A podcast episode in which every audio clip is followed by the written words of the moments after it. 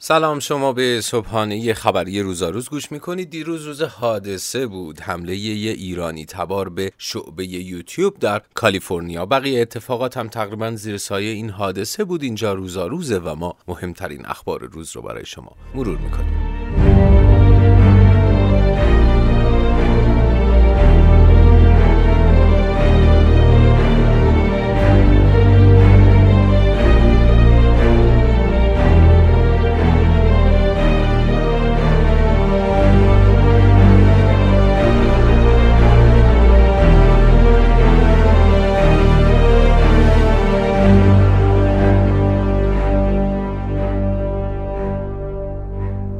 زنی با یه اسلحه 9 میلیمتری به دفتر مرکزی یوتیوب در ایالت کالیفرنیای آمریکا حمله کرد. اون 39 ساله و ایرانی تبار بود. سه نفر رو زخمی کرد و بعدم خودش رو کشت. سخنگوی پلیس سن برونو نام این مهاجم رو نسیم نجفی اقدم عنوان کرد. تو این حادثه سه نفر مجروح شدن. مردی 36 ساله که حالش وخیمه و دو زن که 32 و 27 سالن. حمله ظهر به وقت محلی انجام شده و هنگام ورود نجفی به دفتر مرکزی یوتیوب 1100 نفر اونجا مشغوله. کار بودن. خبر که پیچید جستجوها برای شناختن نسیم نجفی اقدم شروع شد. خب این موضوع هم مهم بود که چرا اون اصلا به یوتیوب حمله کرده. نسیم نجفی اقدم تو یوتیوب یه وبلاگ ویدیویی داشته که کارهایی با مضمون حمایت از حیوانات و گیاهخواری منتشر می‌کرده. اون تو یکی از این ویدیوها خودش رو مهاجری از شهر ارومیه ایران معرفی می‌کنه که به اهمیت حقوق حیوانات و گیاهخواری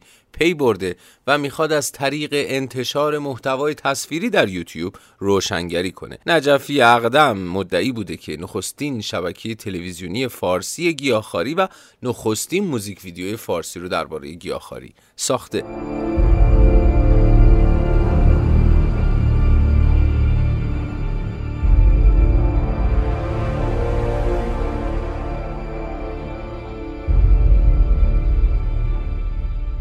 از وقتی گوگل یوتیوب رو می‌خره و سهامدار عمده اون میشه سیاست های رو درباره محتوای ویدیوها اجرا می‌کنه که بر اساس اون ویدیوهای نجفی اقدم رو فیلتر می‌کنه. بعد از فیلتر شدن فیلم هاش تو یوتیوب پایگاه اینترنتی رو شخصا اداره می‌کرده که نسیم سبز نام داشته. اون با همین نام کاربری در یوتیوب چند تا کانال به زبون فارسی و انگلیسی داشته و در اونها بیشتر به صنایع دستی ایرانی و گیاهخواری می پرداخته نجفی اقدم چندین بار در شبکه های مجازی از جمله فیسبوک محتوایی منتشر و اعلام کرده بود که یوتیوب اون رو سانسور می‌کنه. همچنین در این ویدیوها اومده که یوتیوب برخی از محتوای تولیدی نجفی اقدم رو مسدود کرده.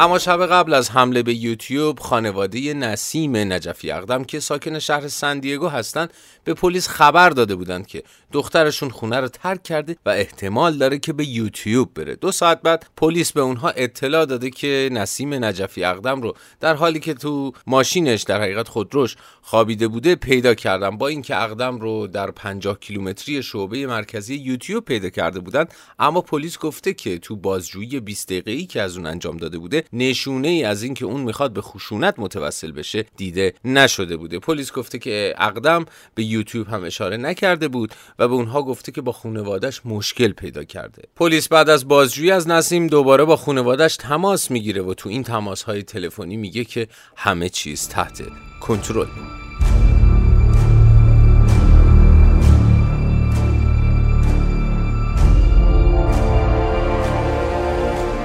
اما بعد از حادثه پلیس اعلامیه میده که پدر مهاجم هشداری درباره احتمال حمله اون به یوتیوب به پلیس نداده. اسماعیل نجفی اقدم پدر نسیم گفته بوده که دخترش به شدت از دست یوتیوب عصبانی بوده و این رو پیش از حمله به پلیس اطلاع داده بودند. به گفته پدر مهاجم دخترش به این دلیل عصبانی بوده که یوتیوب با مسدود کردن حسابهای کاربریش موجب شده که درآمد ناشی از تبلیغ در ویدیوها رو از دست بده. خب بعد نیست این رو بدونید که کاربرانی که در یوتیوب کانال دارن می‌تونن از که همراه با ویدیوهاشون پخش می‌کنن پول دریافت کنن. اما یوتیوب هم می‌تونه وجه پرداختی برای تبلیغات رو به دلیل نقض قوانین کم یا حذف کنه.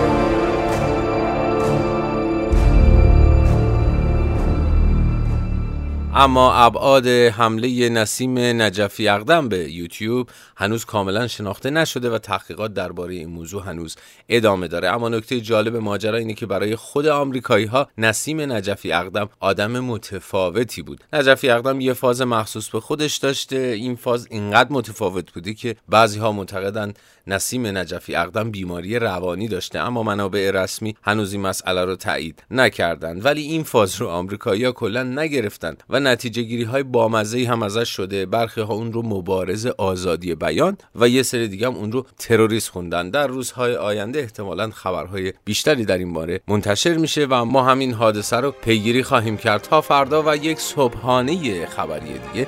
بهترین ها براتون و خدا نگهدارتون.